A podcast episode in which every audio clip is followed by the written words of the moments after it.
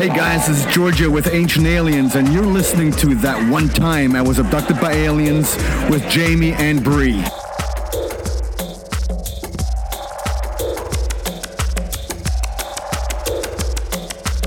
You're listening to That One Time I Was Abducted by Aliens. I'm Jamie. I'm Bree, and we're two sides of the coin.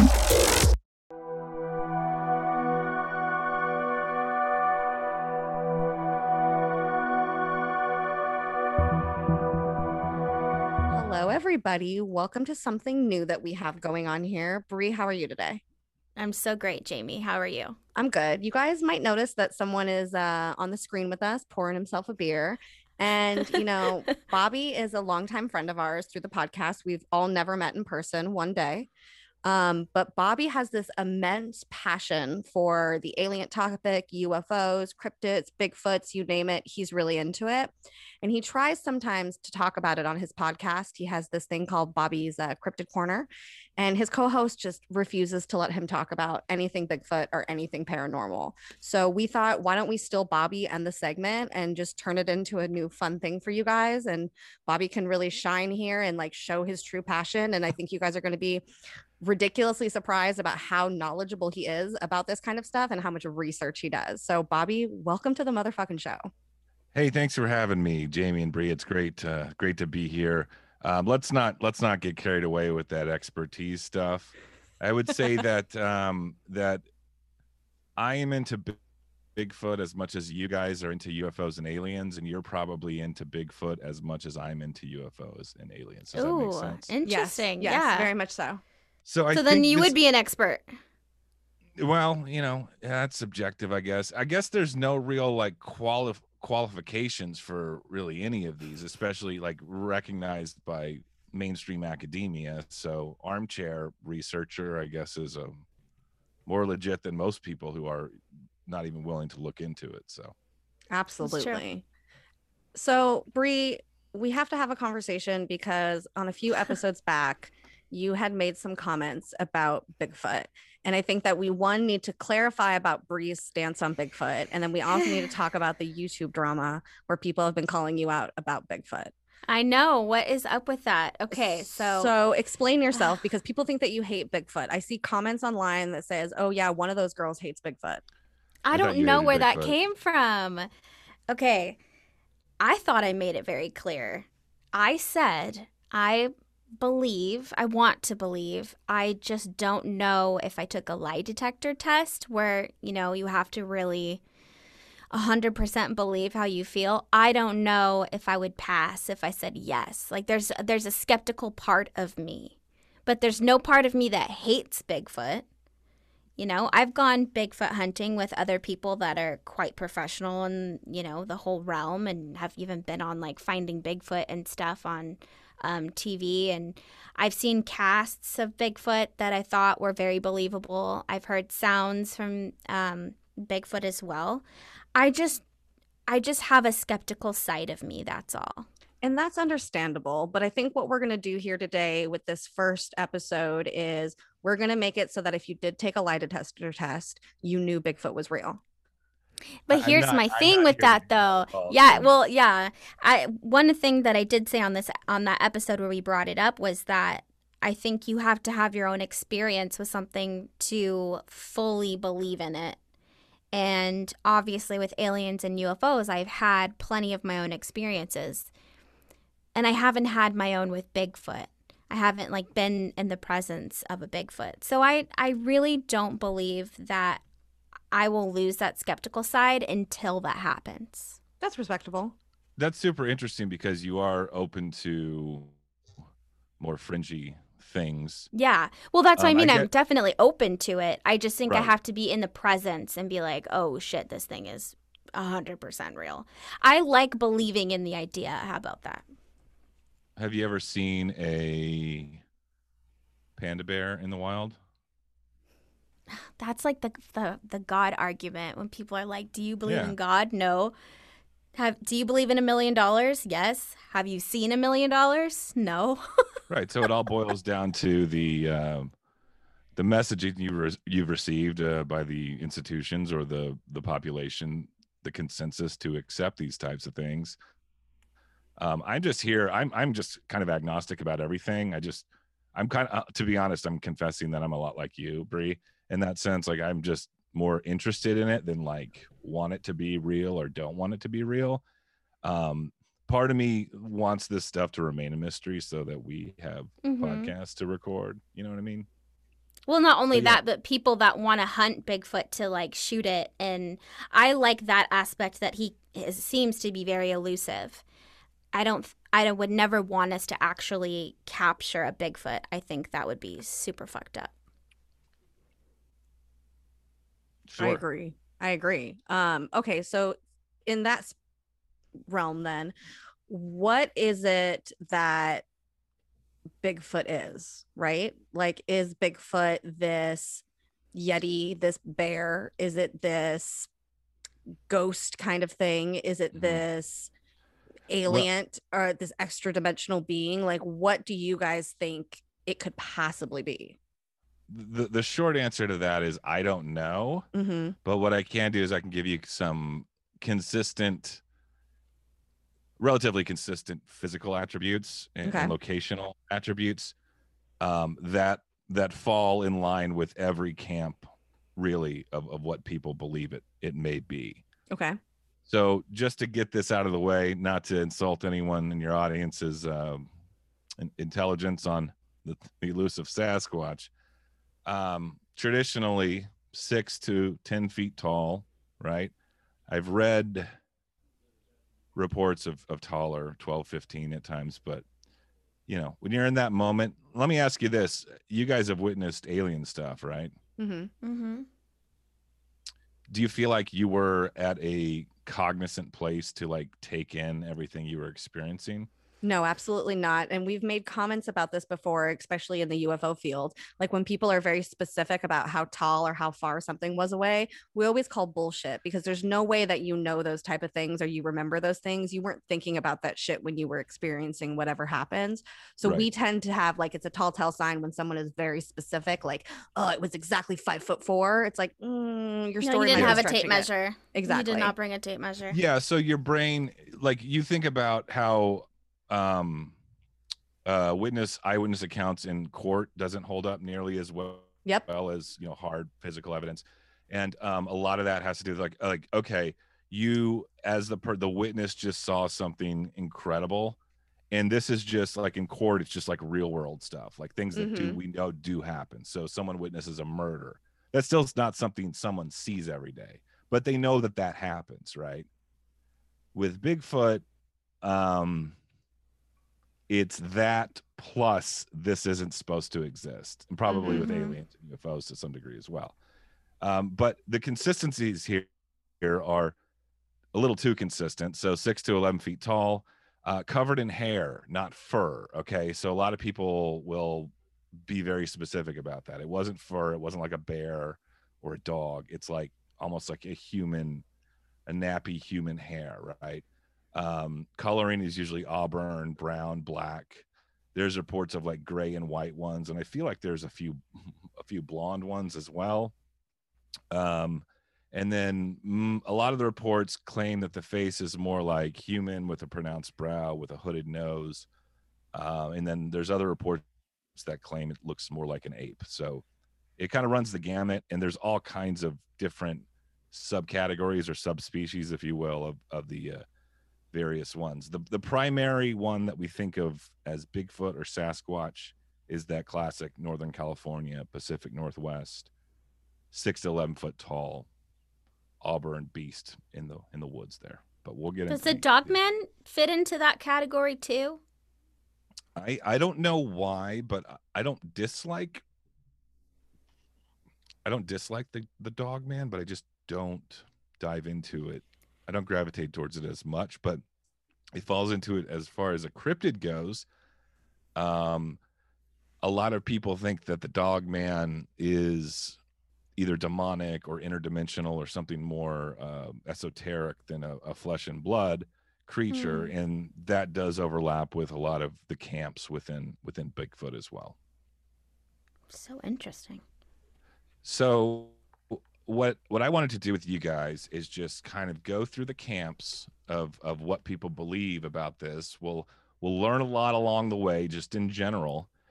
But I think you're going to notice a lot of parallels between what's going on in this world and what's going on in the UFO alien world. And what's interesting is there is a merging at some point of those two. Mm-hmm. But I still think everything's super tribal in the community, just in UFOs, right? You have your ancient astronaut people, mm-hmm. you got your abductee people, you got your nuts and bolts, you have your consciousness nuts people, and bolts yeah. people, yeah, new age people. It's the same exact thing in the Bigfoot world. So let's talk nuts and bolts. Bigfoot version of Stanton Friedman, nuts mm-hmm. and bolts. It's going to be the flesh and blood camp. And these are like your Jeff Meldrums of the world. Mm-hmm. You've probably seen them on any Bigfoot documentary that's ever been out there. And he's actually one of the few actual academics that's started reason hasn't been shunned by orthodox science. You also have kind of your BFRO types. A lot of the people on shows like Finding Bigfoot are more don't gravitate into or flirt with the weirder side of things. Mm-hmm. A lot of this has to do with just maintaining the phenomenon within orthodox science so that people will maybe at some point, I guess, respect it or acknowledge it or whatever it may be. Mm-hmm. A big part of the mentality here is they want to avoid anything more outlandish because the subject is so controversial in and of itself without all these other crazy interdimensional things. So kind of I'll believe in Bigfoot, nuts and bolts people. Yeah, I'll believe in Bigfoot, but in the UFO aliens. World. Yeah. Exactly. Yeah, the UFO world, those are the nuts and bolts people that don't really deal with the metaphysical side of things or, consciousness aspect. They don't want to mix those because they feel it contaminates the science of it. So that makes sense. Yeah. So that said, I mean, that's a big part of, I guess, if you extrapolate that out and close your mind and stay within orthodox science, that's one reason to not cover it up, but to just dismiss it. So for instance, if they're what are some theories as to why UFOs and aliens are being covered up by mainstream science or media or whatever? Technology. Yeah, technology. I think another one would probably monetary gain. Technology? As in especially if there was a crashed craft that we back engineered that. And so if we were to expose that to the world, our adversaries could potentially learn that technology as well. So and then defense. We would be yeah. Well, then you also have to think society's collapse too. Free energy. Society is collapsing because we no longer are under the petrodollar, because oil doesn't matter, because energy is free. So we, if that is a real thing, of course they don't want to tell that to America because it topples their system of economy. So it challenges science. The common thread here is agenda, right? Mm-hmm. Yeah. There's an agenda, even if it's someone that's just a true heart of hearts, scientific skeptic, product of the Enlightenment, someone that just is a no nonsense. There's still an agenda there on some level, right? Mm-hmm.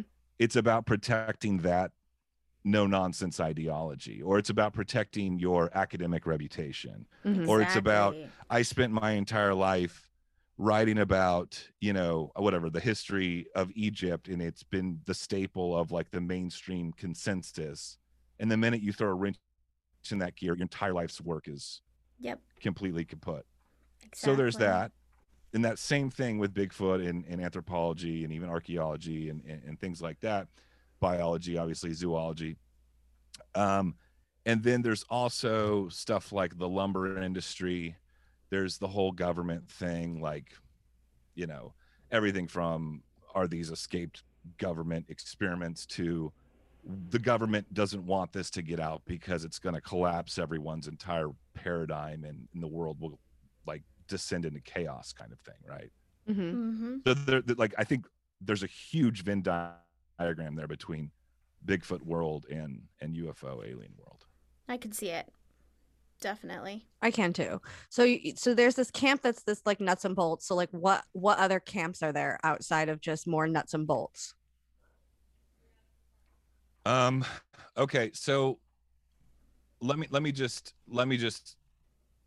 go into the theories of the nuts and bolts. Oh, okay, tell me side them, of things, or the flesh and blood camp.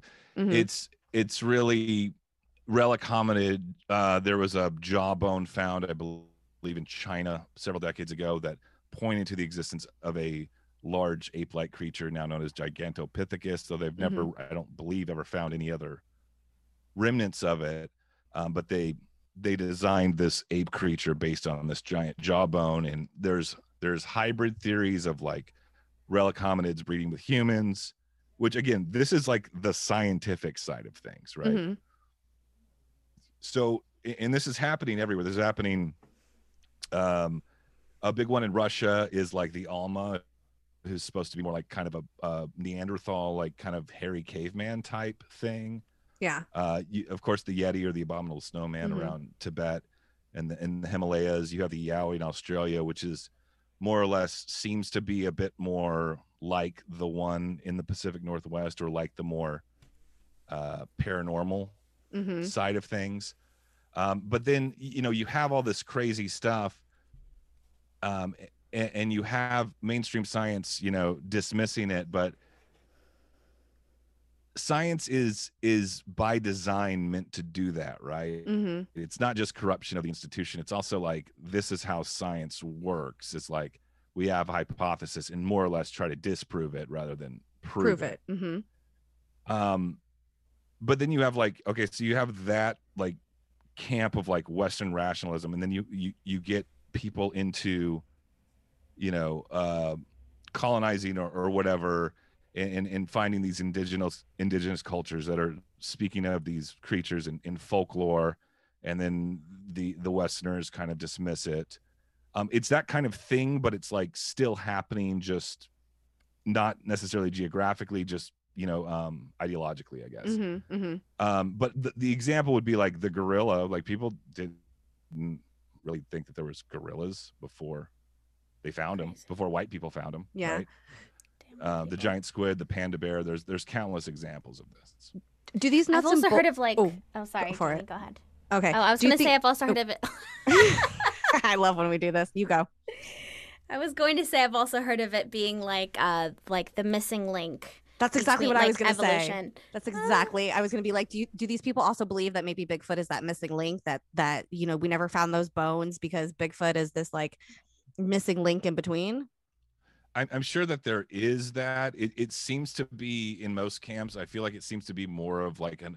Like when you look at the evolution, like that classic like staircase evolution picture, it's more like a tree that branches out rather than the stairs that you see.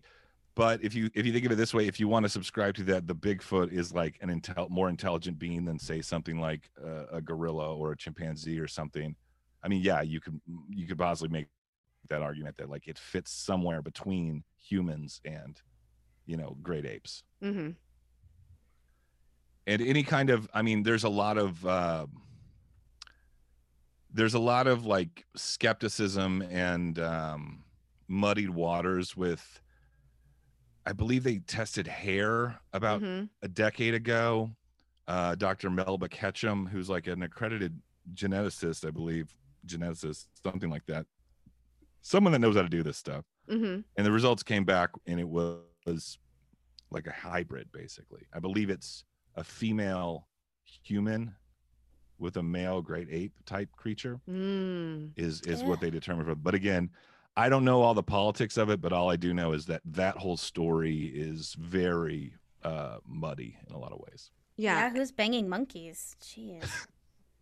Well, and then also, do you guys, so something that we see in the UFO field when it comes to like physical evidence like that is there is a completely hands-off situation going on with the labs. They don't want to touch anything alien. They don't want to test anything. Even if they do the results, a lot of times they say that they purposely give very normal results because they don't want their lab to be discredited, or like these people don't want to lose their jobs coming out saying that. So do you see that in that Bigfoot community as well, that you have that same kind of thing?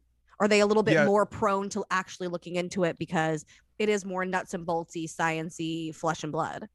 Well, what's interesting about that question at this very moment, it seems like mainstream academia and the establishment is more interested in UFOs and aliens now than ever before. But to your point, yeah, I mean, that's kind of what I was getting at with, is like, people want to protect the institution. They want to protect the agenda. They want to protect what they built their credibility on. And on top of that, getting funding to investigate these things that more than likely, according to these people, are not real. Like, it's like a cost benefit analysis thing, right? Like, it's like, well, we don't have the resources to look into this because there's no demand for the resources. I mean, there are people, there are like kind of eccentric entrepreneur types that have sunk in a lot of money into investigating this type of stuff. But at the end of the day, when you break it down with how the institutions work, no one wants to put the money up. And even if they did, what are you going to do with that information? Science is still going to try to probably stifle it because it's protecting its agenda and its old like paradigm. There's just so many variables in there that affect whether or not this is real. So it's not necessarily about a nefarious agenda by the government to cover this information up. It's just like, why would we look into that?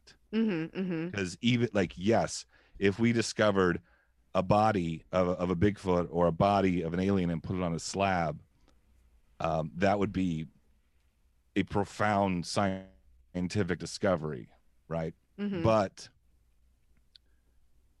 how is the institution going to react to that, I guess, is, and it's probably not going to be positively.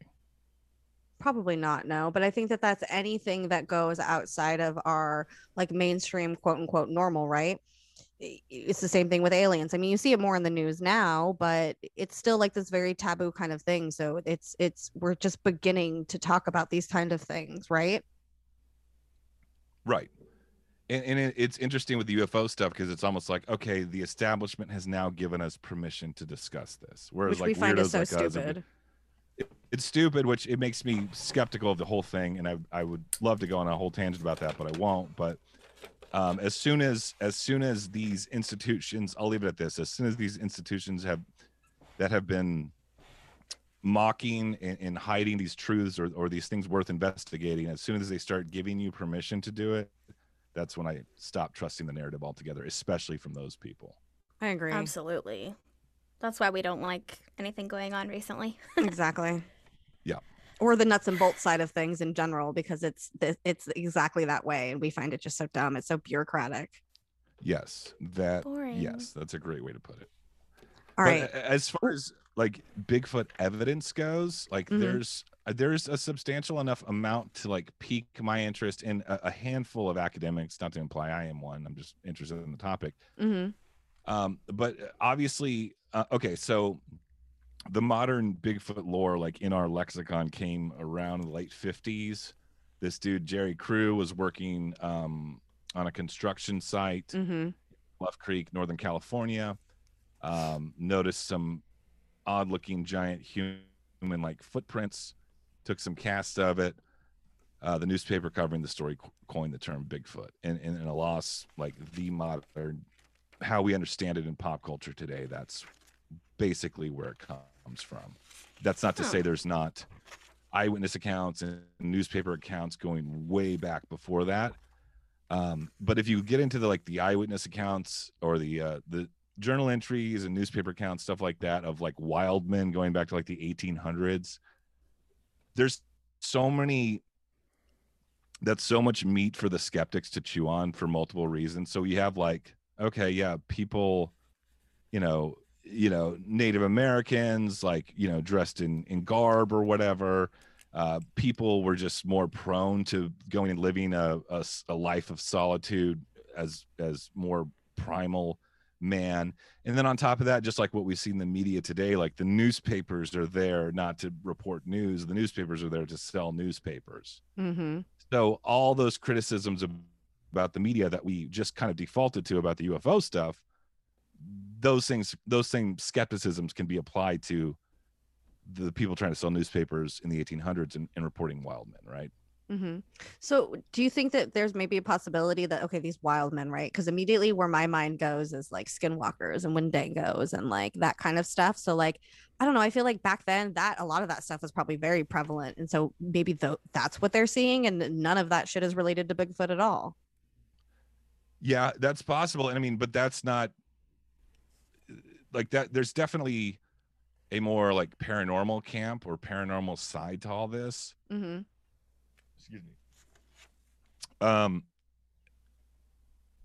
So I mean, what exactly are you getting at with that question? So are we saying like, okay, are we analyzing this from mainstream science or accepting that the possibility of? Well, no, I'm just more saying like you're talking about skeptics like to use all of that information, those previous reports as like, oh, see, they could be talking about anything. It's that. But then also like with that same thing, like you can connect it to a lot of things, though. Like I see that and I don't necessarily think Bigfoot. I think more Wendigo like or Skinwalker or something like that. So I don't think that necessarily from the skeptic side, it's like the greatest like thing to be like, oh, well, it could be anything. Well, yeah, it literally. It literally could be anything. So I find that not, it's like what you were saying earlier about science. Like you want to disprove it because it's easier than to prove it. And I just feel like saying something like that is such a cop out from the skeptic's point of view, because like, oh, it could be anything. Well, anything could be anything. I agree. And I believe that there is a necessity for skepticism and there's a necessity for hard, scientific protocol. But I think that life is more fun when you're giving certain things the benefit of the doubt, because I'm not a scientist, but I mean, there is tangible evidence out there for this stuff, and that's the tangible evidence is what has had this handful of like legitimate academics kind of look into it, and the rumor has it that a lot of people kind of look at it in secret. They don't talk about it with their colleagues, things like that. So the big one, I guess, would be footprint casts. I mean, there's like hundreds of these things. They're out there, they're consistent. They have dermal ridges, which are like the little lines on your fingers. Your fingerprints, yeah. Your fingerprints. And then the other thing that's consistent with them is what's called the mid-torsal break. So it's basically this, it's almost like your hand, like your knuckles. It's your arch, in your foot, and it lets you, I don't know the physiology or the anatomy. It makes you, it has you like roll your foot when you walk, right? It lets you like push off or something. And those were kind of the two things that piqued guys like Jeff Meldrum's attention, who's like literally like some sort of like doctor in like ancient feet, which is an interesting career path. Yeah, was it pathology or something? Pathology, something, yes, like absolutely pathology. And then person after podiatry. Podiatry, that's podiatry. What's podiatry? What did I say before? I don't know what the hell you guys are saying. I don't remember either. Pathology? Is that pathology. Pathology. Oh, that's like blood. Oh, okay. Bree, what do you got? You got anything for me? Right now? I haven't spoken in a while. Oh, I'm just listening. I'm trying to really take in all the information. She's literally writing notes.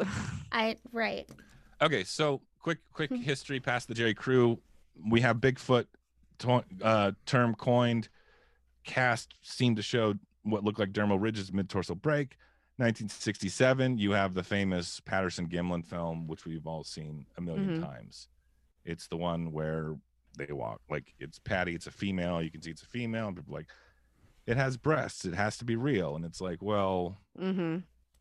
Wait, before we move on from it, are you into that footage or not?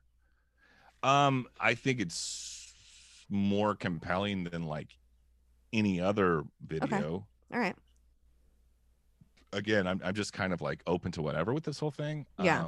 I'm like your classic middle bitch, to use your term, which I've heard you've stolen before. I think it's a safe place to be. It is a safe place to be. But yeah, I mean it's super. It's like tenfold more compelling than any other video evidence out there, I would argue.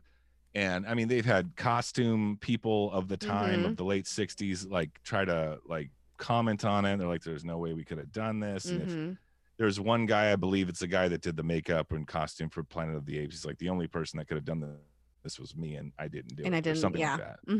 Yeah, I might have just butchered that quote. But well, that's legit, and then there's some shady history with Roger Patterson. There is, yes.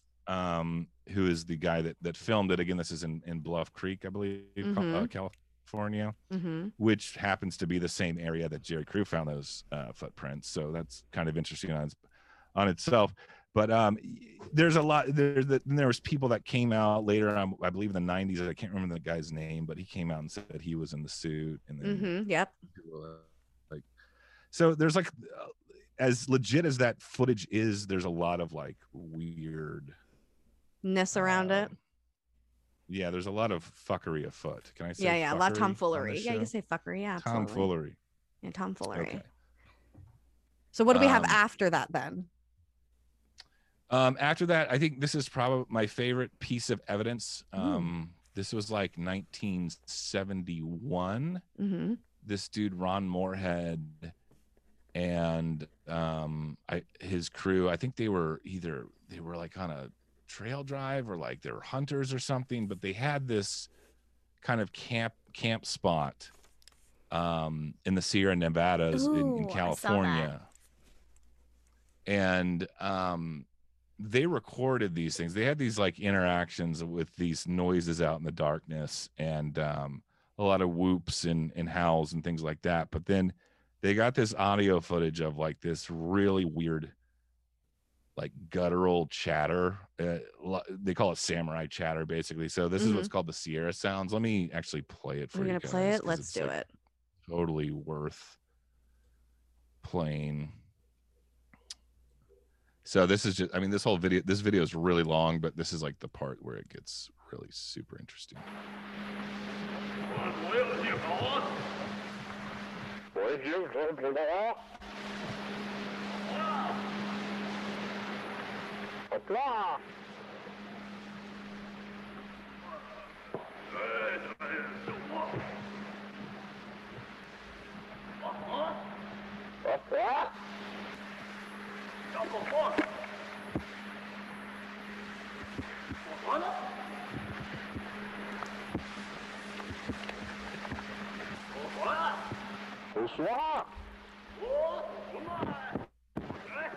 So, I mean, that's basically the gist of it, but that was them kind of going back and forth with these creatures. Uh-huh. And were they also talking like a nonsensical language back to them, or like what language were they speaking?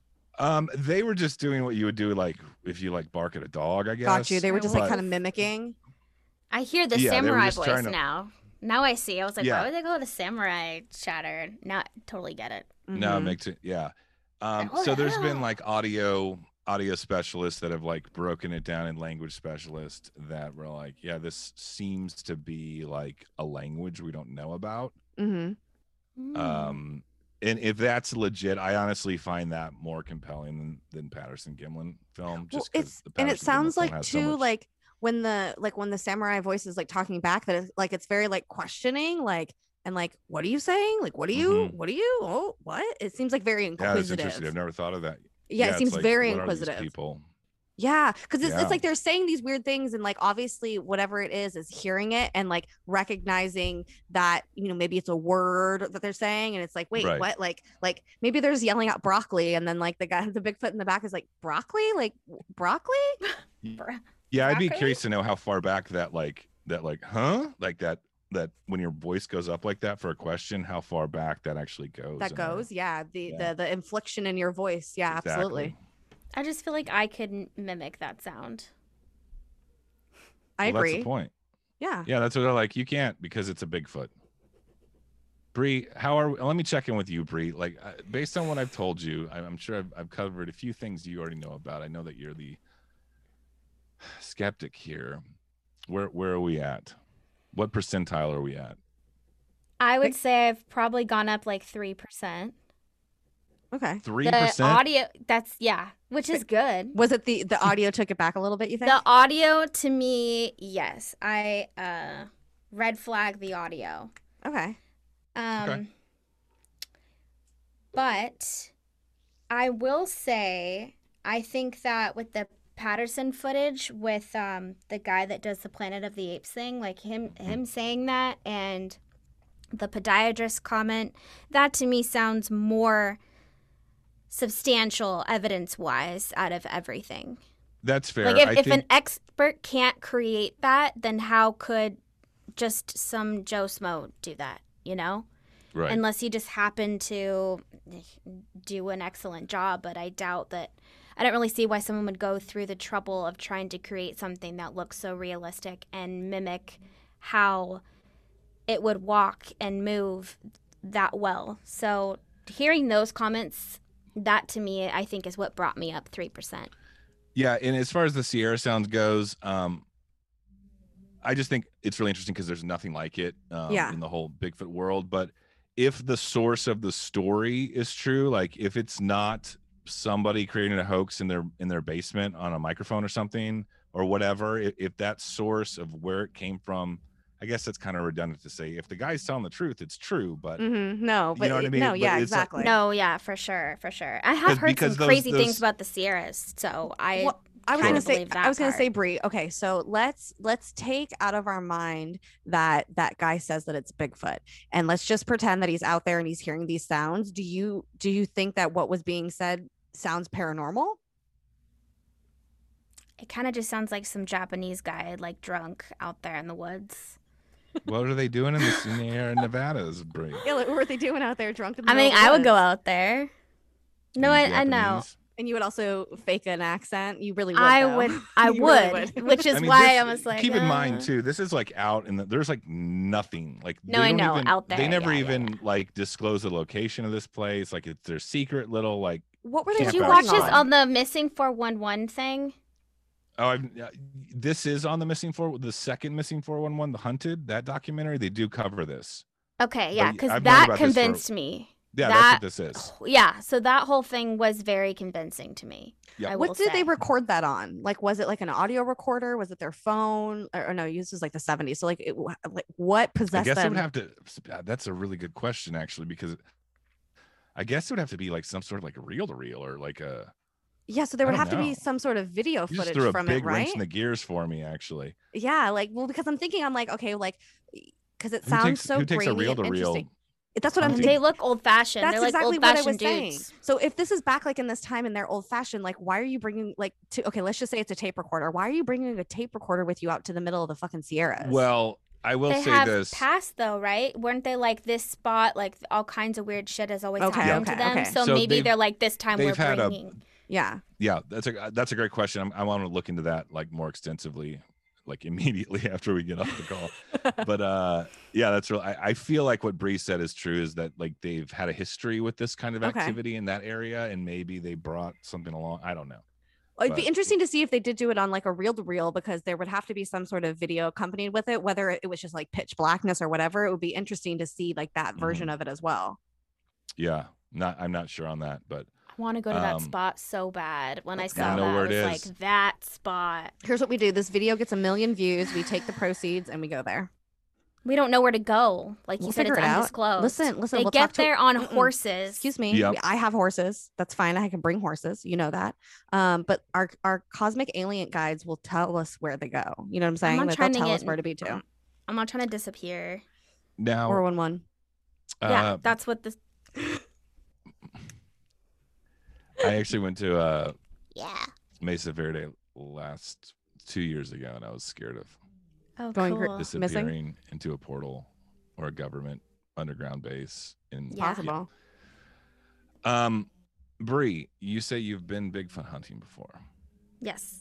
What does that look like? That was also to another place. Actually, was I in the Sierras? It was an undisclosed location, you know what I'm saying? It was an undisclosed location. I had to follow directions that were written because there wasn't an actual like GPS location, and you drive for probably about 2.5 hours at least without any cell service. Nothing comes up on maps. So it was like handwritten. It was scary as hell. I think it sounds like the making of a horror movie. Yeah, exactly. No, yeah, and especially because my husband and I left like so late, so we didn't get there probably till like 1 a.m.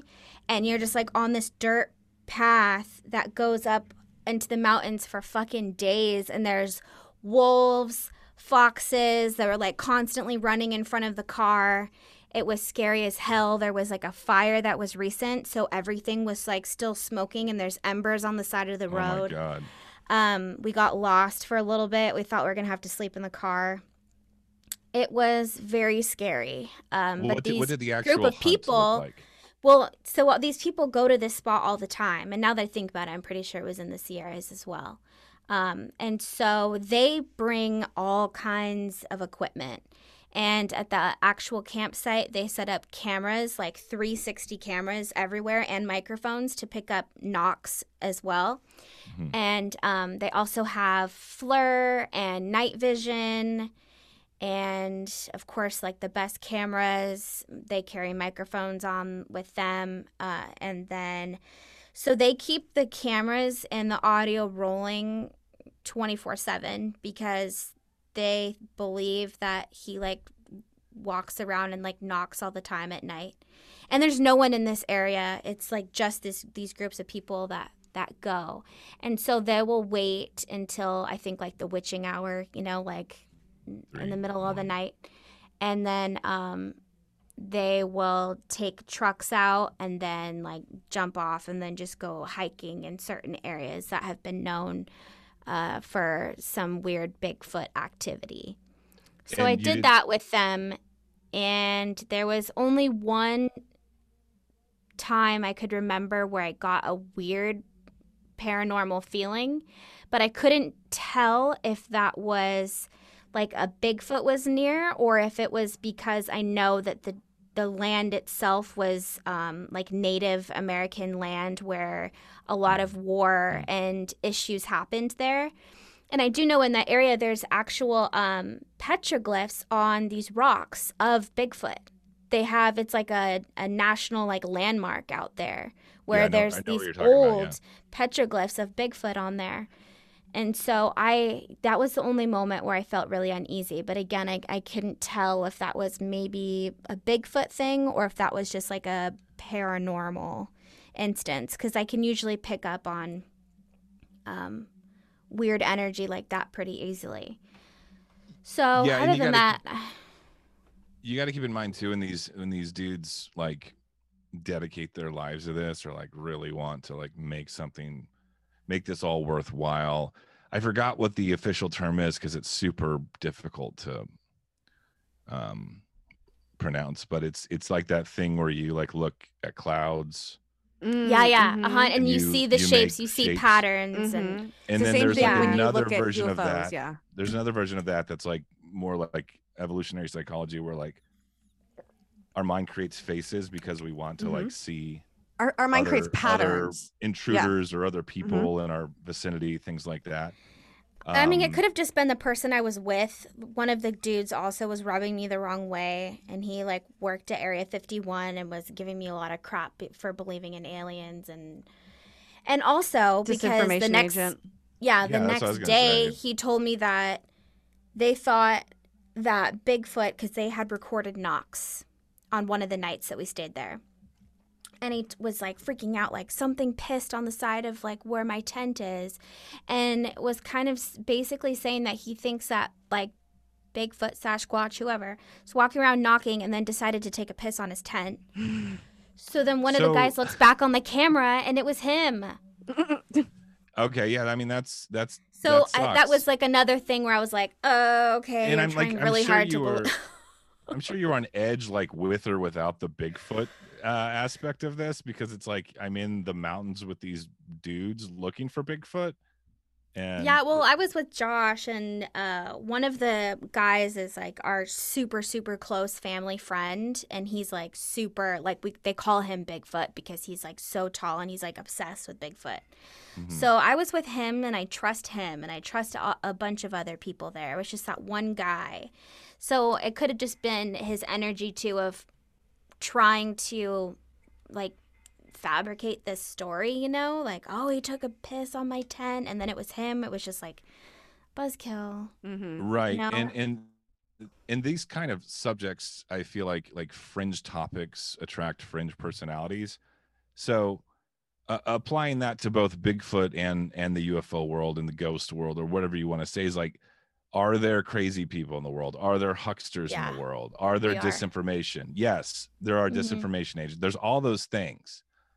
And I would argue that all three of those things are pretty rampant in these communities, mm-hmm. or at least take most anyone with a grain of salt.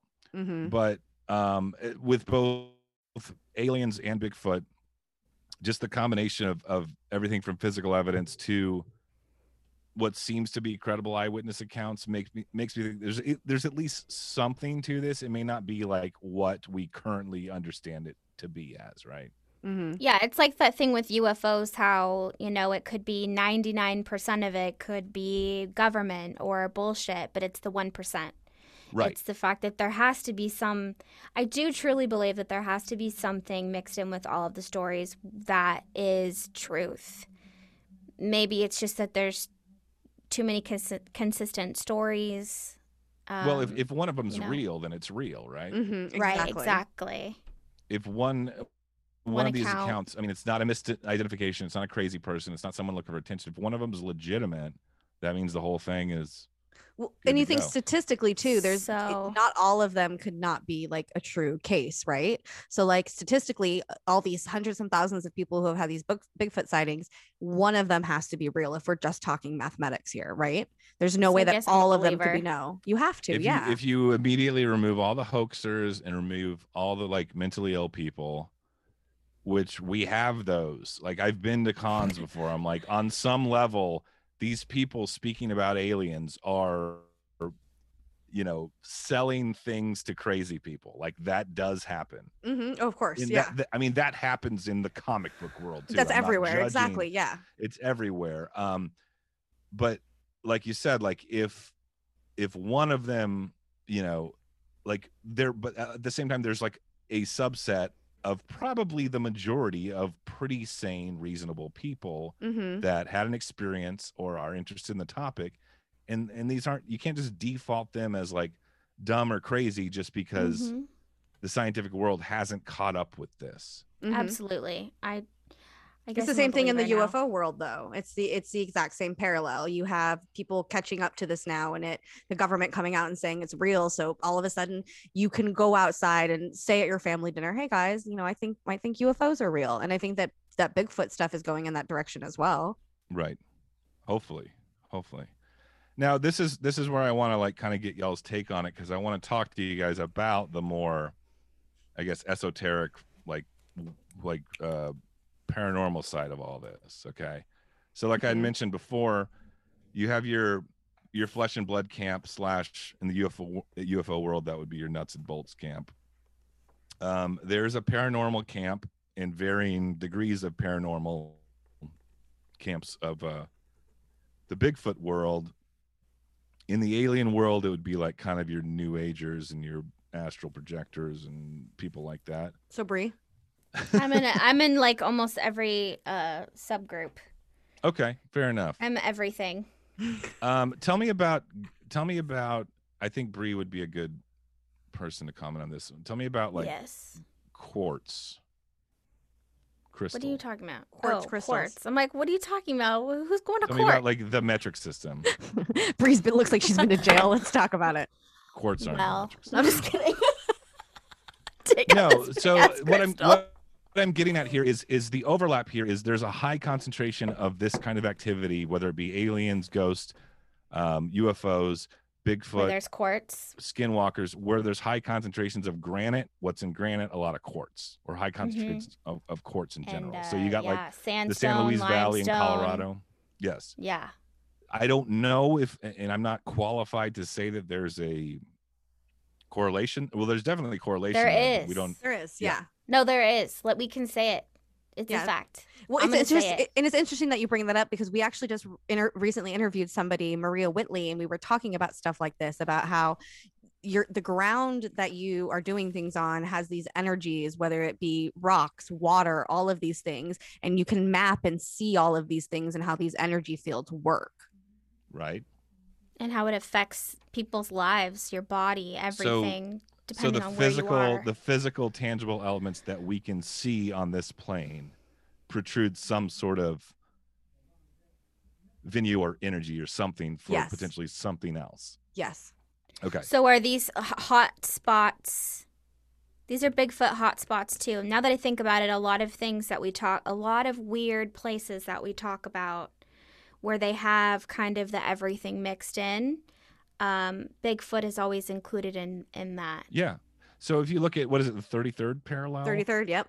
So I believe like there's like Jefferson, Texas is like a notoriously haunted town. That's where they hold like the Texas Bigfoot Conference. Mm-hmm. There's probably UFO science. You move that line further west, you hit like everything from what was the, I believe that the crash, the famous crash in Texas was mm-hmm, around that mm-hmm. area. In yes, it Texas. Was. Aurora. Mm-hmm. What is it? Aurora. Aurora. Yes. And then you get to like Dulce in the San Luis Valley. Yep. Yep. And it's just like, it's not necessarily like a perfect mile by mile along. It might. Yeah. It varies slightly, but it's along that line. You also have all of the 37 too. 37, but then you also have all of the jails on the 33rd parallel as well. All the jails in Texas that do executions are all along the 33rd parallel. It's death highway. Whoa. So yeah. 37 is like the cosmic highway is what they call it. And seems like the 33rd is like the death highway. Let's talk about the jail thing for a second. Is that like coincidence, or do you think that there's like a... So we did a deep dive on specifically the Texas's 33rd parallel. We did an entire episode on it. And yeah, one of the things that we found is while I was looking things up is that all of don't get me wrong, they're in other places in Texas, but the majority of them are along this line. And me and Bree kind of surmised that, I mean, this is just a theory that I think that we concluded. Yeah, sacrifices. Exactly. So there's something about this 33rd parallel. It all goes back to numbers, 33 degrees Masons. So is it that they're using these jail cells to use it for human sacrifices? It's the thrill. It's for whatever reason, people are attracted to that area and built settlements, and there happen to be jails there, right? So like, I don't know. I'm just playing devil's advocate. It could be. Absolutely. But me and Bree tend to see just how they're all placed in the way that they are. It just seems like it was very purposeful that they were put along this line. Mm-hmm. Let me ask you this. Such an occultism. Does Phoenix fall in the 33rd parallel? Arizona? Part of it, like the top of it, I believe. Does it? I think it's like I feel like it was. Well, okay. So the Four Corners is on the 33rd parallel, right? Yeah, but that's not close to Phoenix. So then. The reason I ask is really quick? Phoenix was founded, I believe, by Ulysses S. Grant, which is like super high-ranking Freemason. And there's all Phoenix this esoteric lights stuff too. Yeah, Phoenix Lights. Yep. Kurt Russell. But I guess the point of bringing up that the correlation and the multiple eyewitness accounts of both UFOs and Bigfoot in these high concentration granite quartz 33 areas. It's on the 33rd. Phoenix is right. Phoenix. Yeah, I knew that. Yeah. There you go. I was like, I'm pretty sure it is. Yeah. A big part of the paranormal camp is Bigfoot's being interdimensional. Mm-hmm. And that goes from everything from like supernatural powers, like they can kind of float right above the... I believe it. Mm-hmm. The ground. There's people that talk about portals, seeing them manifest from like almost like a predator style like portal thing, but they're like that kind of reflective, they're like transparent, but you can kind of still see the outline kind of thing. Mm-hmm. There's a guy named I believe it's Dr. Matthew Johnson. I think he's a psychiatrist or psychologist, and this dude, like, I feel like he tried to play it safe for a long time and just kind of chill with the flesh and blood folks. And then he just started coming out saying, like, look, here's what I really saw. This thing just, like, manifested in front of me when I was hiking with my family in the woods, and we ran like hell out of there. I believe it. And they're always seen with UFOs. Yeah. They're always seen with UFOs. So it's like all this high strangest stuff seems to correlate with everything from UFOs, ghosts, Bigfoots, whatever, Wendigos, skinwalkers, all that stuff. One of the more interesting things that, I mean, you can look up pictures of this, is like they'll find trackways of Bigfoot, seemingly Bigfoot tracks in the snow, and then they'll disappear. they just disappear. Mm-hmm. They're just gone. They're gone. And then I've read stuff about like some people have this theory that, well, they don't really dimensionally cloak themselves. They have some sort of like very tiny reflective mirror type fibers on their hair, and it like reflects the camouflage, reflects the surrounding areas, and that's things like that. But the other big thing too is like when you go real deep into the paranormal side of Bigfoot, is there's people out there that like commune with them via like mind speak, and they're friends with them and they can psychically connect with them, whether it be they're right outside the house or they can like tap into their Bigfoot consciousness from a distance. I believe that. I can see that. Okay, so you're skeptical about Bigfoot, but you believe that. No, I've already changed my mind. I already changed my mind. I told you guys like 10 minutes ago. I said I'm a believer. Oh, I didn't know you were serious. No, I was. I'm dead serious, and you convinced me on the entire topic of if one of these stories are real, then it's real. Well, awesome. And I think too, like I'm the kind of person where I believe more in this extra dimensional being kind of situation. It explains a lot of things for me. It explains why we can't find them or their nests or where they made at. You know, it fills in a lot of gaps for me, but then it also at the same time kind of tickles into my alien side because I also do think that aliens are extra dimensional beings. So then I stop thinking about Bigfoot's necessarily being its own thing, and I kind of put them more in that alien world where it's just another species now. I say, why not both? That's what I mean. Like, the Bigfoot is its own species, right? So like, but I don't think of like a Bigfoot as a different phenomenon than aliens now. I think no, but more... there might be a species of them that is not extra dimensional. You're thinking both, like there could be a nuts and bolts, not nuts and bolts, but you know, like a scientific, real physical. Could there not be both in the UFO world? Yes. So I was just gonna say. So you know what's funny is Dr. Michael P. Masters wrote a book, and I can't remember the name of it right now off the top of my head. But his whole theory is that the UFOs that we're seeing are us from the future coming back to look at ourselves, right? So what if you have these extra dimensional UFO or these extra dimensional Bigfoots that are coming back to either maybe help or aid the very dwindling Bigfoot society that they have now. And they're coming back to help pump up their numbers. You know what I'm saying? I'm not high enough for this conversation. I went real weird with it. I was like, let's go. Hold on. I'm going to get off camera for 1 second. Okay. He's gonna, yeah. I get you. But you get what I'm saying, you guys? Like, what if it's the kind of that same thing? Yeah, totally. That's what I'm saying. There's so many. I know that you guys resisted doing a Bigfoot episode for the longest time. We did. But I've been trying to tell you, it was like, there is so much here that like overlaps. It's not even funny. And it's so bizarre how there's like this taboo to try to connect the two with most. I don't think people. I said no episode. I don't. Everyone thinks I'm just like, no Bigfoot, no episode. No, yes. Why do I get the bad, like, because you're the Scorpio. That's so I'm just assumed. You're a Scorpio? Mm-hmm. What's your rising? That's why I'm so easy to get along with. Yeah. Look at you swinging his chair. That's why I'm so easy to get along with. What'd you ask me? What's my what? Your rising? Rising. I don't know what that means. Okay. We're going to need to know what time you were born and where. 2 p.m.? Ooh. No, we need exact numbers. You have to know exact numbers. Yeah. No, I need you to pull birth certificates. We need to know the moon sign too. Yeah, I want your moon sign, your rising. I'll send you guys an email. I'll put it in the DMs. Perfect. Bree will do your birth chart. She'll send it back to you. I want to know all this stuff because maybe you know what? Maybe you send Bree your info and then we'll do an episode where we go over your birth chart. I was like very much I'm not like that smart. Jeez. Yes, you are. Not a complete no nonsense guy because obviously I'm interested in this kind of stuff. Yeah. But I was like definitely like a curious skeptic. But now like. With all the craziness we've seen and how the world works for real and like just pulling the scales off your eyes and seeing things for what it is and then just dipping your toe into spirituality, you're like, holy moly, like, let's not throw the baby out with the bathwater just because we can only see things or whatever, you know? So anything is possible. Anything. Yes.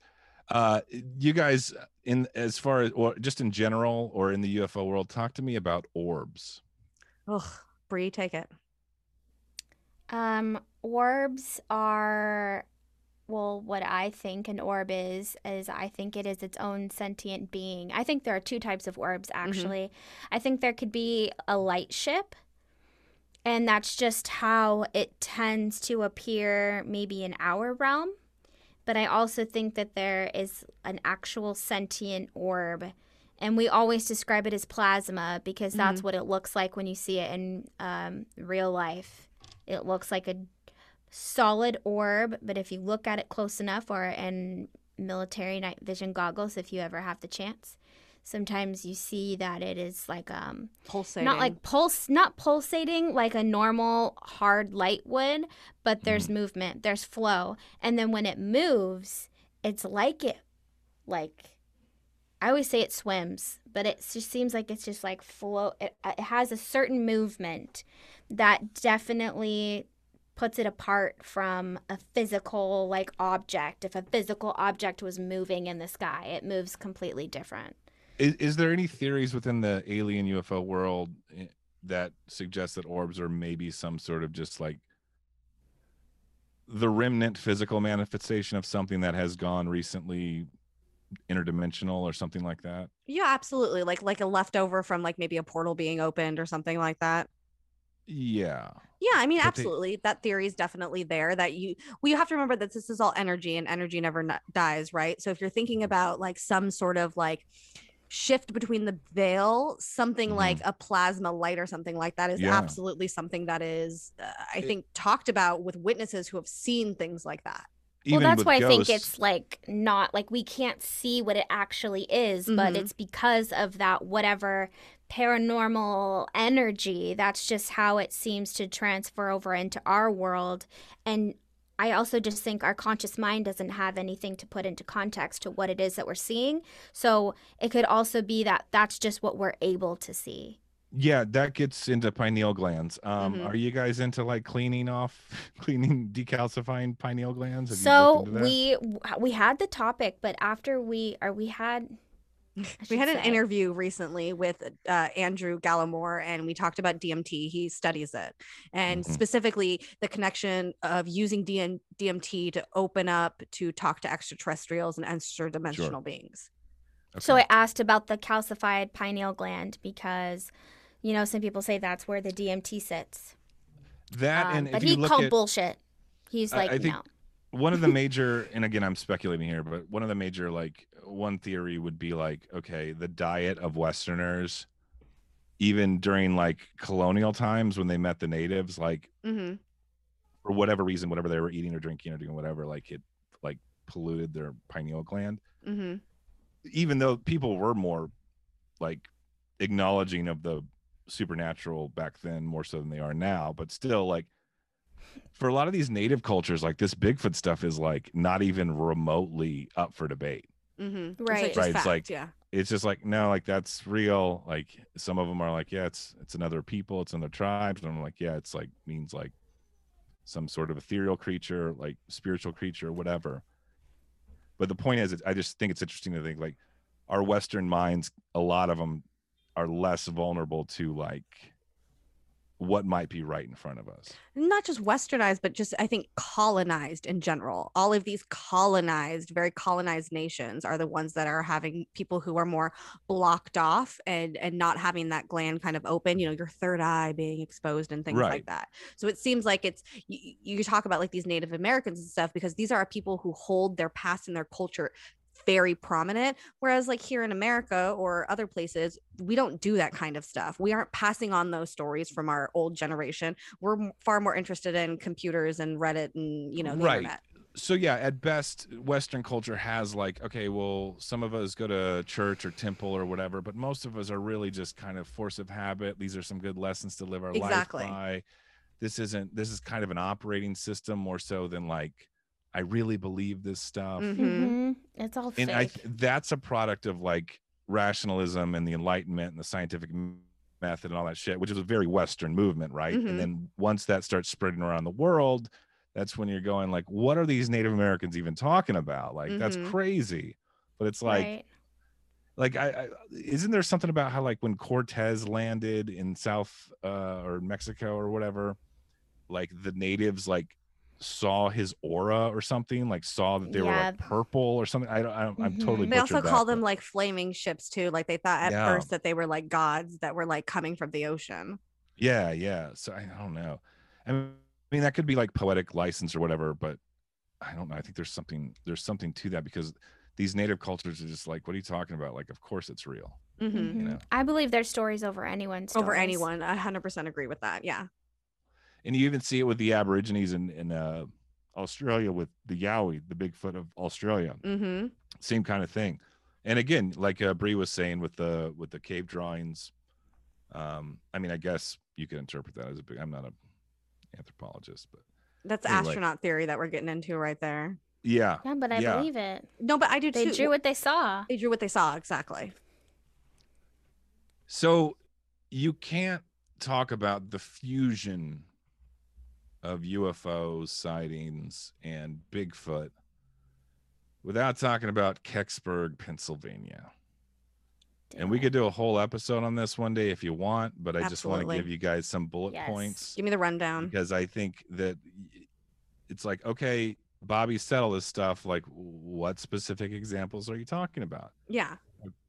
Okay. So here's what happened. In 1965, Kecksburg, Pennsylvania, it's like 40 miles southeast of Pittsburgh. Okay. It's in near like what's called the Chestnut Ridge of the Appalachians. Historically, there's like multiple UFO anomalies, lights in the sky, things like that. What's known as the Kecksburg incident, though, is the one from 1965 where like basically people saw a fireball fly from the sky from like Detroit to like northern Ohio and then landed in Pennsylvania, Kecksburg, Pennsylvania. Mm-hmm. And even reports of like metal debris falling off of it, blah, mm-hmm. blah, blah. And what ended up happening, I want to ask you guys, what do you first think of when you hear this? The object has been described as a metallic object shaped like an acorn the size of a car with hieroglyphics. Immediately, my first instinct is the acorn shape is very reminiscent to me of like maybe an egg shape. I would say egg shape, very Nazi bell. The Nazi bell. And there, yeah, absolutely. That's one theory that like the whole Nazi bell incident, like for whatever reason, it ended up at this point on the space-time continuum. I don't know. Anyway. Oh, well, okay, but no, there's something to that theory though, because it is said that the Nazi bell, the reason that it's like missing and disappeared is because it like blipped out, like all of a sudden it was there and then one day it was gone. Right. And one of the theories is like perhaps the Kecksburg incident was like it arriving in the future and falling in Pennsylvania. Oh, that's a vibe. I like that. So yeah, I don't know. Who knows? But they say it was like acorn shape, had hieroglyphics. I don't recall the Nazi bell having hieroglyphics on it, but it's certainly possible. I believe it did. Yeah. It was on my list of things to talk about with other crafts that were that had hieroglyphs that mm-hmm. Jamie and I were going to do an episode on a long time ago, because there's lots of UFOs. I mean, like the crash at Roswell, apparently one of the debris there had hieroglyphs on it. And then also with Rendlesham Forest, there was also hieroglyphs on that craft. So there seems to be something consistent with that, I think. Whether it be legitimate, like summoning of like the ancient world, or the military is going to put some sort of red herring mm-hmm. hieroglyph so people dismiss it as something alien rather than what language the U.S. One that dipped out is working on, so China doesn't find out about it or something. Or it could also just be the aliens numbering their spacecraft. Yeah, it could be a number of things. But so, yeah, this thing lands in this small Pennsylvania town. Military vehicles arrive within an hour later on that day and night. Even more show up. Reports of this acorn thing in the back of these military trucks. So you have like hundreds of people from surrounding areas coming to see what's going on. Reports of government officials testing for radiation at the crash site, things like that. The official explanation was that they failed to find the object. What they claim to have seen was just mass hallucination, like people's imagination. What do they call that? Mass hysteria. Hysteria. Something like that. Not it. Well, I mean, they weren't like hysterical. They weren't like going crazy. But I thought that's just the term that people use when they're like, it's mass. The point is, the official story was they all saw a meteor in the sky, but didn't actually like make contact with the ground. That was all just. And they made up the part where it hit the ground. Yeah, like it was just like an optical illusion or something. Mm-hmm. But the point is, what I've noticed is that like once you have this like this paradigm shifting like watershed moment of paranormal within a specific location, it almost like the the stories from there on out start to percolate, right? Mm-hmm. It's like this major incident that's been covered by the news, had multiple witnesses. It's like part of our town culture now. Like, and it's not something that you're going to get ridiculed for if you talk about the subject matter, because it's like already in the ether at that point. Mm-hmm. I feel like this happens a lot, though, is like, it's almost like the floodgates open and people are either A, you know, who knows, a portal opened up in that specific time and place and we have an increase in activity, or B, people that live there are a little more open to talking about what it is they've seen in those areas. So Kecksburg is a really good example of that.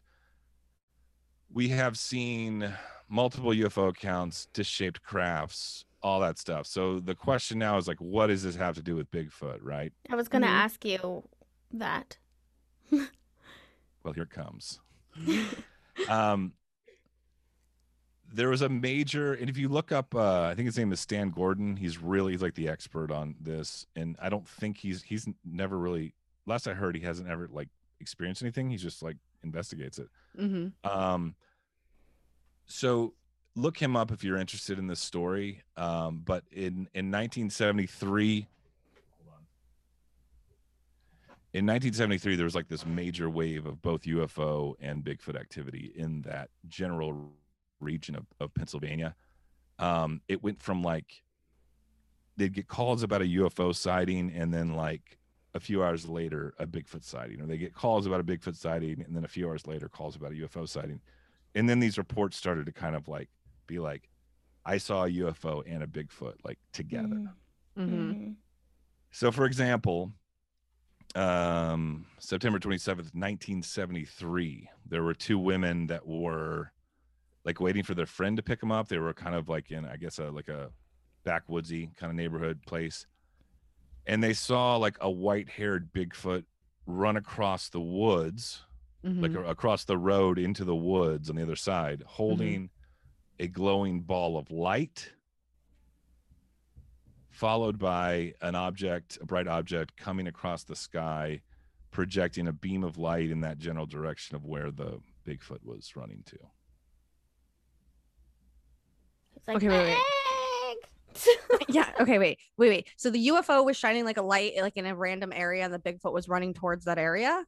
Or like, yeah, was the light following? I believe they saw the Bigfoot first. I'm not entirely. Well, no. I'm asking about like the UFO with the light coming down. It's like implies that perhaps the Bigfoot was like being beamed back up to the UFO. Got you. Okay, got it. That's what I take from it, at least. Okay, and that's what I was trying to see. I was trying to see like, okay, where is this going? Okay, so like it's getting brought back up. So then, I guess my question is what is the significance of this like glowing orb? Right? Is this a way for the ship to find where he is? Like, you know, like I hit my button. Knows? You know what I mean? Yeah, like a tracker. His leash. Or did he steal some type of plasma ball from down here? Did he come down here and like stole some fucking orb and was like, peace out, bitches? Right. I don't know. I never even thought to speculate as to why the Bigfoot had a glowing orb. Really? Well, immediately, I mean, that's the first thing I was like, wait, what's the orb? There's so many layers of the onion. It's like, yeah. But so that one is like a relatively well-known, like kind of Bigfoot meets UFOs account. Yeah. And then, you know, another incident in that area, which this is where you get into like these theories about perhaps like the Sasquatch is like some sort of like scout species for like you know, the Greys or whatever, something like that. Mm-hmm. Some sort of drone that goes there. They're more equipped to deal with like the terrain of Earth, and they're whatever reason they send them down to retrieve things or scope things out or whatever. So they're like the manpower. They're like another family in the same region around the same time sees like a large orange ball of light in the sky making a humming sound. Mm-hmm. And then one of the dudes that was one of the witnesses drove towards it to investigate it. And when he approached it, he described this like whirling turbine sound followed by the sound of like a baby crying. Mm. Okay. Well, that's common with paranormal instances. All right, are you guys sitting down? Yeah, tell me. Okay. Well, I don't want to build it up too much. You already did. You already did. So there's no going back. Then from the glow of the ball, they witnessed this like tall bipedal object with glowing eyes walking slowly along the fence line and basically like stopping at each fence post. And once he stopped at one fence post, he would make a noise and like another one of the creatures would come catch up with him. And then he would go forward to the next fence post, make a noise. Look, I don't know. Don't hate the messenger. I'm just saying. No. I'm processing. Okay. I'm like, what? Like my brain is trying to create a mental image of what. Okay. I'll give you an example. Okay, so it's like military people. He like stops at a post. He's like checking around and he's like clear. And then like the next one comes up, right? Yeah, that's how I see it. But you said object. You said bipedal object. Yeah, like a human shaped. Like light tall thing. Creature with glowing eyes. Mm.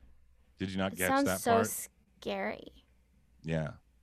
So what the guy does is he starts shooting at these things. Of course. And fuck, was his name like John Harry? His name was Billy Bob Thornton. Exactly. I don't know. Did he make out with his sister too? Hey, these are just goddamn creatures. Country folk in Pennsylvania in the 70s, they see like a weird glowy-eyed creature, they're gonna have guns on them and be like, I don't know what that is. But so did he shoot any of them? Shoot it. So he shot at it. It didn't seemingly hit. What he reported was like a ploop sound, like almost like it hit water. A ploop sound? Like a ploop. Like a ploop. A plunk? Yeah. So, like a plunk. Like a cannonball. Is that the word plunk. I'm looking for? Kaplunk. Yes, because I thought you were saying a poop sound, and then you're like water. So like when poo hits water, that's what I thought you were trying to say. Tomato, I was like, tomato. What? It would work either way. It does work, yeah. I like the and then apparently these things just kind of like casually turned around and walked back to the craft or the glowing orb in the sky. So they didn't pay any attention to the guns at all, really? They're like, you stupid. I guess. I don't know. I wasn't there. I wish I was. And then lastly, the other one that's really kind of interesting from that time and place was like, again, mobile home in that area. I think it's called Superior Mobile Home or something like that. Mm-hmm. A lot of the people in the mobile home saw this thing because apparently they were out kind of like hanging out or whatever. But this woman hears like a baby crying sound, opens the trailer door, and like there's just like a Bigfoot standing there. Wow. There's commotion. It runs off. And then the witness seemed to have claimed that soon after that, like this mysterious stranger arrived to investigate the situation and take pictures of the tracks and stuff. Hmm. And then there was like a little boy that was out there like taking pictures too. And the guy like took his Polaroid from him. It's like that classic like asshole government Men in Black story. Mm-hmm. And he took this he took his foot and like messed up the tracks, like that scene in E.T., you know. Mm. Like, and everyone was real pissed off and they never saw the guy again. So at this point we have Bigfoots in this area. We have Bigfoots, we have orb holding Bigfoots, we have UFOs, bright orange balls, multiple witness sightings of all these things, and government, what seems to be government agents, all relatively within the same time in Pennsylvania in 1973-ish, 74. Other phenomenon in that area, though, are like giant panthers, thunderbirds, dogmen, and then even a report of like a large flying like reptile creature, like a dragon, I guess. Oh my God, it sounds just like Massachusetts, Bridgewater Triangle. Mm-hmm. Yep.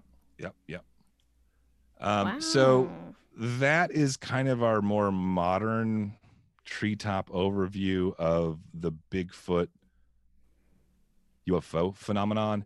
If you dig into it, just like in the UFO world, I think we've talked about this before, maybe offline, but how human perception and human consciousness, what we project onto the world is a product of like what we're used to seeing. Mm-hmm. So you get into this stuff about like, well, they used to just call gray aliens fairies, or we just call fairies gray aliens now, things like that, where it's just like, well, Hollywood has given us this image to project on this, whereas back then it was literally like little like gnomes or string whatever beans. Yeah, string being gnomes, and the same can be said, I think, for the Bigfoot phenomenon as well. Like, it's just, or if you get into like really deep abduction stuff, you hear about like Mr. Peanut and the clown face man and all that stuff. It's that kind of thing. Well, it's interesting that you say that, because, you know, me and Bree recently have been kind of grappling with this theory that there is no such thing necessarily as like UFOs and stuff like that. Like, what it is like when you see a silver craft, it is your mind projecting that image, or the aliens projecting that image, because that's what you can handle or you can take. And, you know, maybe now me and Bree don't see UFOs like that. We see orbs because our consciousness is different. We're opened up a different way. So maybe that same kind of thinking can be applied towards the Bigfoot phenomenon. Well, that, I mean, that's, I think that goes back to what we're saying. It's like, who, and it goes both ways. The pendulum swings both ways, but like a person that's a skeptic is gonna, on some level, make sure that they don't experience one of these things. Mm-hmm. For sure. If you're not open, you can't. Right.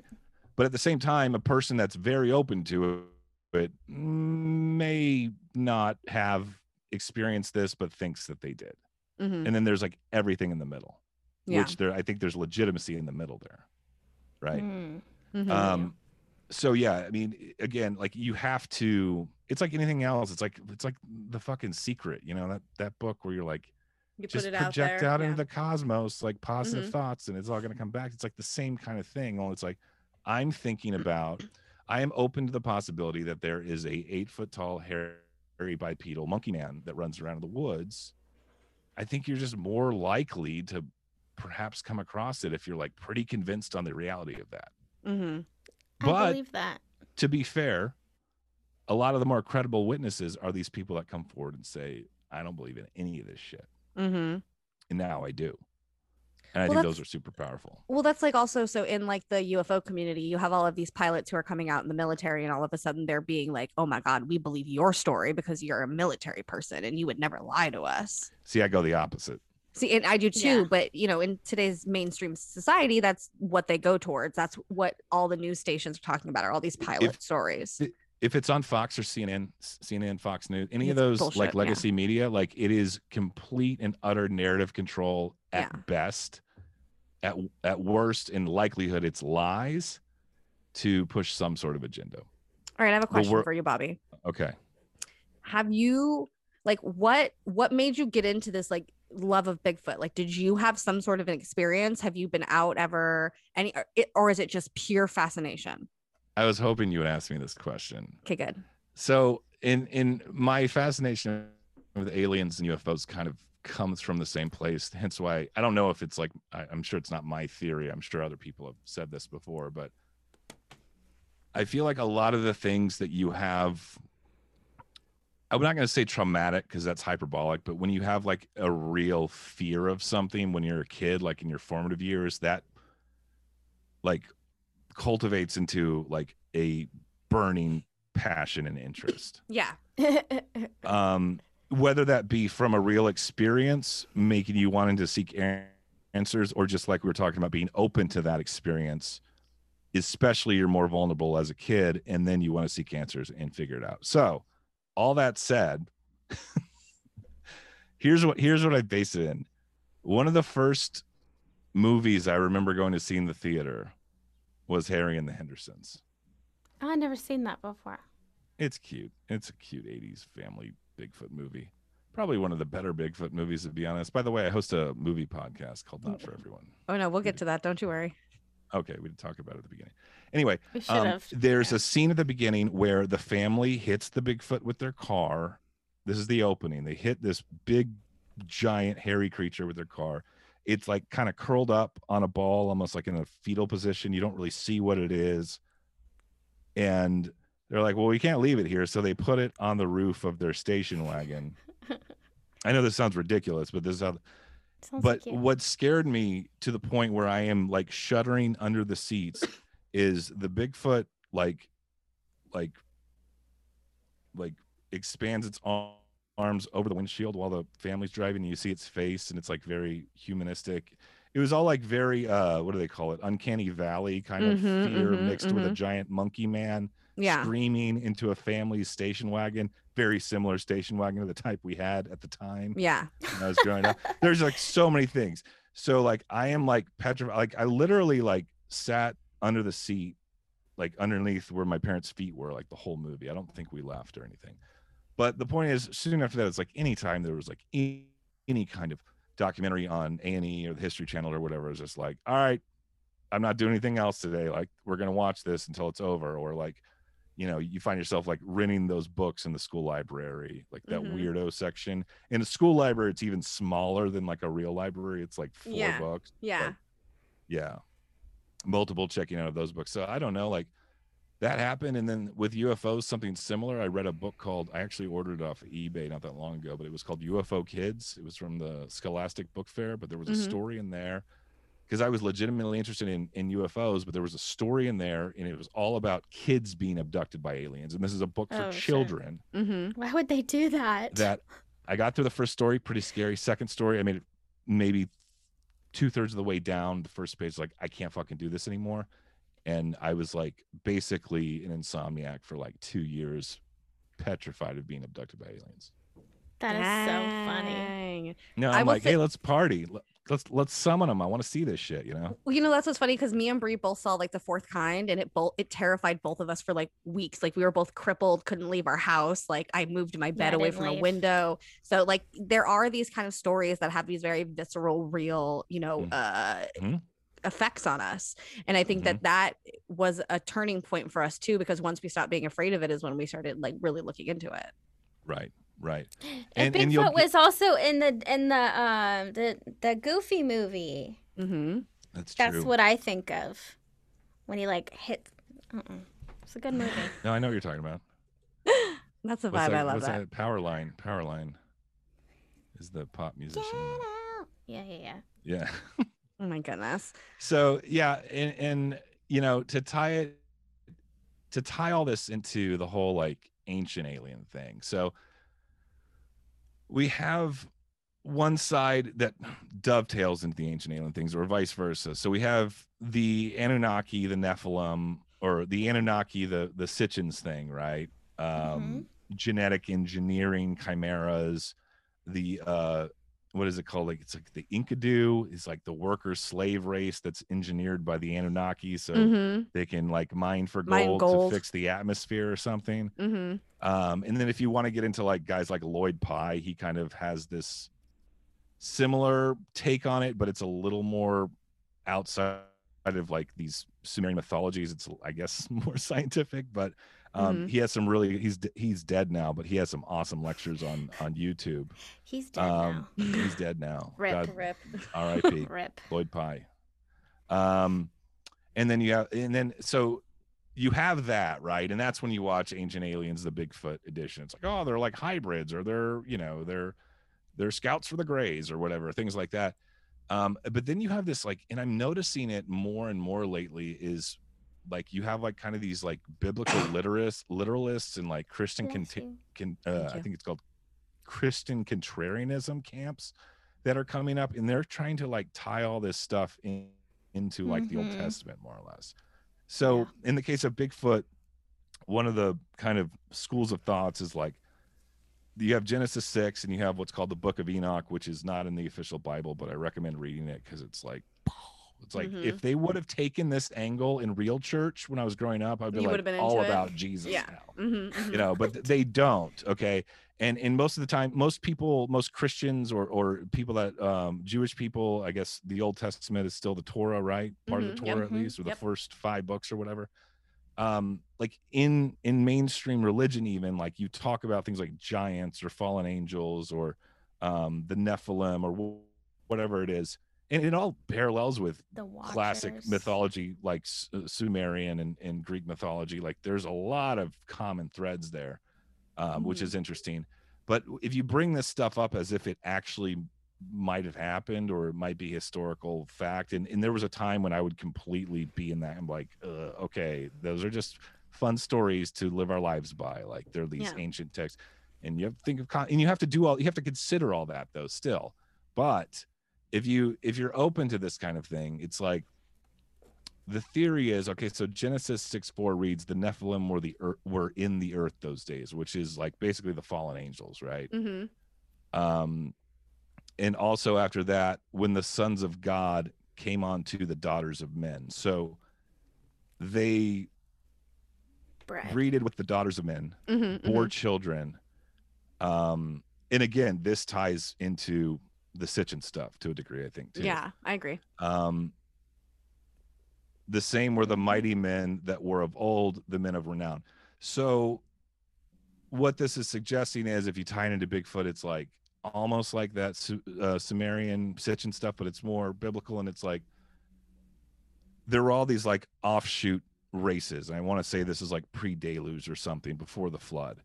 There were all these offshoot races. The sons, and like you think of things like David and Goliath. Like Goliath may have been some sort of like larger like Nephilim creature or something like that, some sort mm-hmm. of hybrid between angels and humans.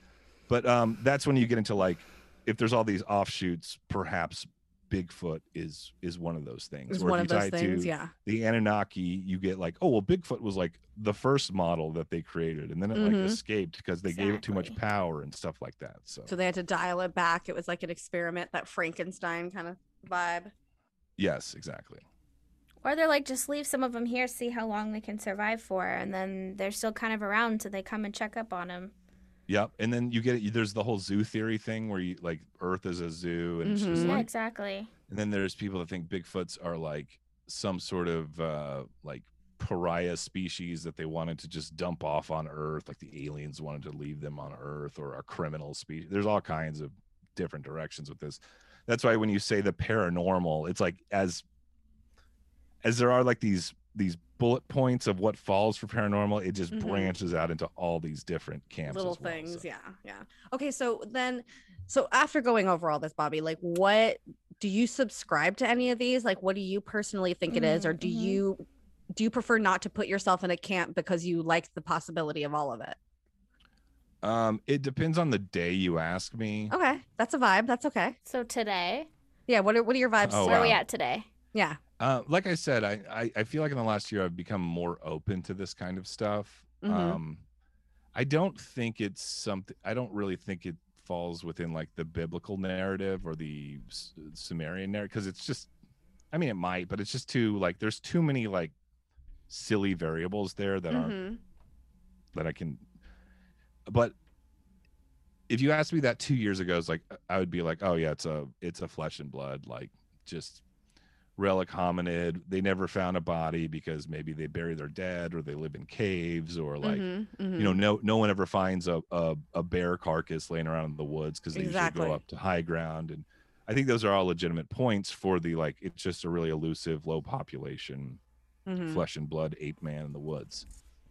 But then you go deeper and deeper down the rabbit hole with this stuff, and like we were talking about credible witnesses, like people are coming out that don't seem like crazies that are saying, yo, like, this is what I saw, and like, if you don't want to believe me, that's fine, but they're describing these like very paranormal anomalies with these creatures. So yeah.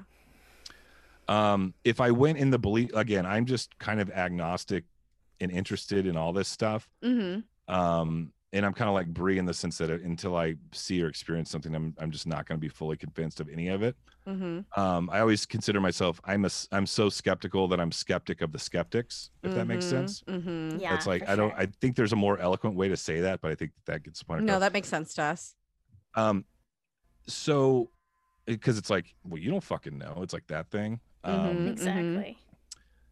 So I guess I would say, if you were asking me this 2 years ago, I would just say flesh and blood. Now it's like, because there's so much, I mean, I feel like the earth is almost in this like weird vibration where like people are just more willing to come forward, or yeah, accounts are increasing and you can't keep that lid on as long. Mm-hmm. It's just ready to pop, you know? Mm-hmm. So I'm completely open to it. I'm not going to just dismiss it because it sounds crazy. Obviously, I'm on a UFO podcast, for Christ's sake. Right, exactly. Well, I think that one thing that we should do is that we should all plan a trip and go hunting for Bigfoot somewhere. I know, because we're the same person, but I think that the three of us should plan some shit And I want to do a high concentration of Bigfoot and UFO activity. That's what I'm saying. Yeah, let's find somewhere, because, you know, you're out in Texas. Sand Dunes National Park. I'm in. Okay, wait, where's that at?